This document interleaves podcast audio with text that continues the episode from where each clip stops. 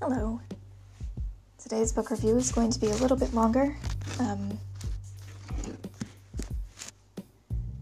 the last time I looked at Viktor Frankl's Man's Search for Meaning, and it's an incredible read. It's a very short read, but it is a difficult read.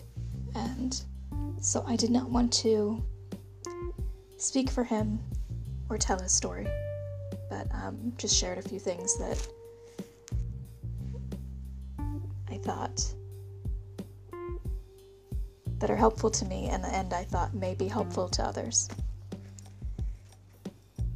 Today, I'm going to look at Martin Linsky's and Ronald, Ronald Heifetz's Leadership on the Line, subtitled Staying Alive Through the Dangers of Leading.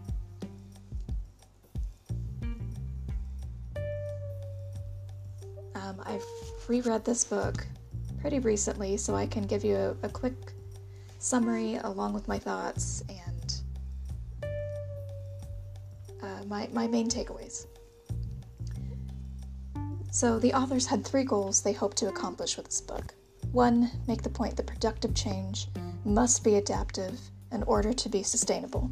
Two, offer tools and a framework to lower the risk of change. Three, encourage people to use tools within their reach daily. In the first few pages, they argue that reaction to or rejection of change enables emboldens white supremacy and others who want control. The adaptation needed for real change is slow, daily, and made over time. They consider the lazy option as doing nothing to continue doing what has always been done, and to not work to change anything. So, the adaptive challenge is more than an ongoing process and daily choice to question what you have learned. Prioritize your time and retain a sense of agency. They suggest that everyone, every day, has the opportunity to voice questions, question and challenge what people value for what is possible. Of course, this comes with caution and great risk. People resist change. Sometimes you may exceed the authority that you have.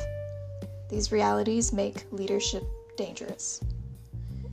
They think that adaptive leadership is worth the risk and costs because of the meaning and purpose. Reminds me of Viktor Frankl again. Um, they want to help people choose the risk and navigate the challenges rather than do nothing. They claim leadership is difficult and dangerous because sustainable change takes time. People must address their own issues in order to be able to adapt, and leaders must help their people through this process. To their credit, the authors use many diverse stories of others to illustrate this. Coming from two white men, it's pretty important. um, leadership is dangerous because you can become a literal target. People often react against a person rather than an idea because a person is much easier easier to marginalize, divide, or attack. So marginalization, division, literal or figurative attack, anything to ensure that you are misrepresented or lose your sense of self and purpose altogether. I think the strongest part of their book is their chapters that distinguish technical from adaptive challenges. Something is an adaptive challenge if hearts and minds must change, not just preferences or routine behaviors. Or if the problems persist after technical fixes. Furthermore, if conflict persists, people have not adjusted or accepted the loss that comes with adaptive change. If there is a crisis, this indicates that adaptive issues have festered. Again, it's vital to know where people are in their process. After this part of the book, uh, the recommendations are what I expected.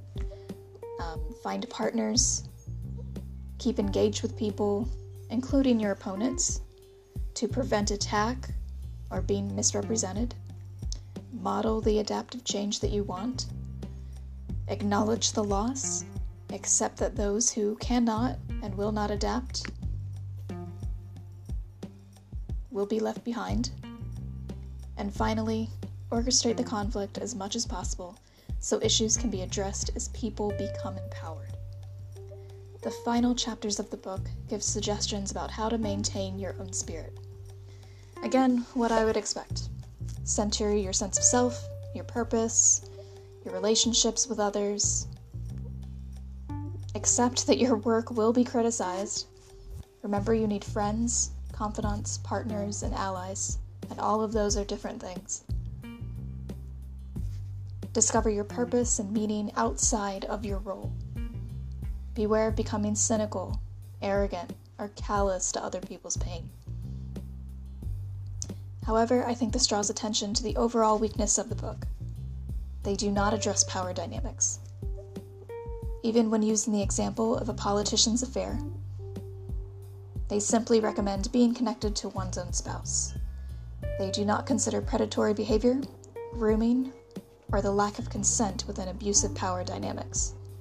Had they addressed or considered power dynamics throughout their book, others who react against adaptive change wouldn't be considered lazy, unwilling, or incapable of change, are worth leaving behind.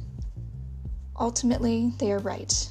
Adaptive change is a daily choice and lifelong process to enact, and must be done in order to sustain that change over time.